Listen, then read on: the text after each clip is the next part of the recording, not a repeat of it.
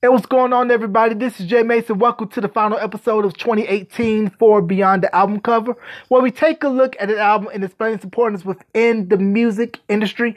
The album that we're taking a look at today came out in 2005 by a trio of rappers hailing from my home state of North Carolina that came too early before social media really took off. I'm talking about Phonte, 9th Wonder, rapper Big Pooh, aka Little Brother, and their sophomore album, The Minstrel Show. If you look at the album cover of The Minstrel Show, it is all black and you see three smiling faces in the way that the album cover looks. It looked like a cover of the formerly used TV magazine known as TV Guide. And for those of you that's too young to remember TV Guide, it was what people used to use before the internet in order to find out what was on TV and various things about TV stars. And that's non existent now.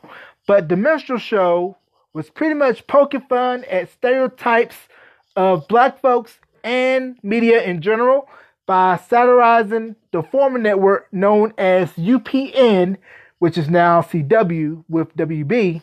And the network that was on the album was UBN.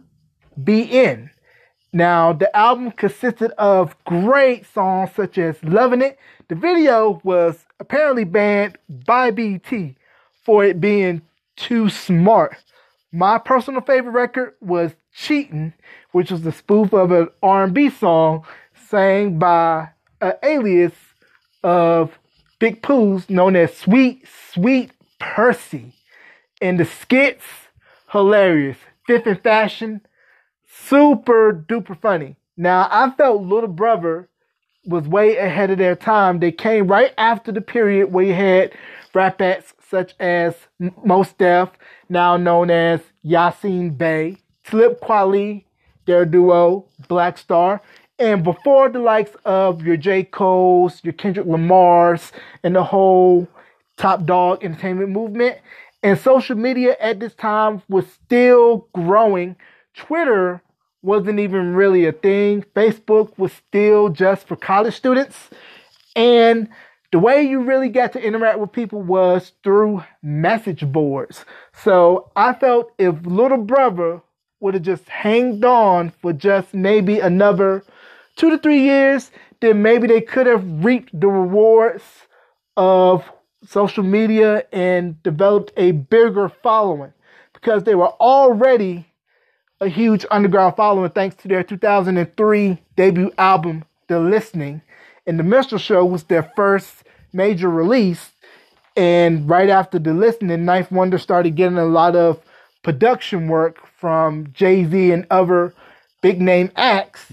And then after Atlantic and the late and the group had disagreements over how they should be marketed, Little Brother released another album and then went their separate ways. 9th Wonder, of course, still producing, has Jamla, got Rapsody, got Swank, and he's also teaching a class on hip hop over at Duke University. Big Pooh is behind the scenes managing artist.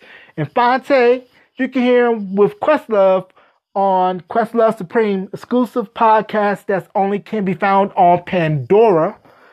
And they just performed together recently for the first time in years at the Art of Cool Festival in Durham. I believe it was at the Durham Bulls Athletic Park. And myself, it was great to see these guys get back together and just for a show, really show people why, to me, they were one of those acts that should have been bigger than what they were. And they came off of the heavy influence of groups such as De La Soul, A Tribe Called Quest, and all those other groups that came out of that late 80s, early 90s golden era. So, The Minstrel Show, very underrated, very good album by a great rap group. And I hope that they one day can get back together and at least give the fans what we want, and that is a, another Little Brother album. And like I said earlier, this is the final episode of 2018. We're going to take a two week break for the Christmas, New Year's holiday. and we'll be back at the top of 2019. So until then, you can go to Anchor, Breaker, Stitcher, Spotify, Pocket Cast, Radio Podcast, Google Public, and any other outlets where podcasts can be streamed and listen to other archival episodes. So you guys, from my family to yours, have a Merry Christmas, Happy New Year, and we'll see you guys back in 2019. So until then, keep those records spinning. Peace.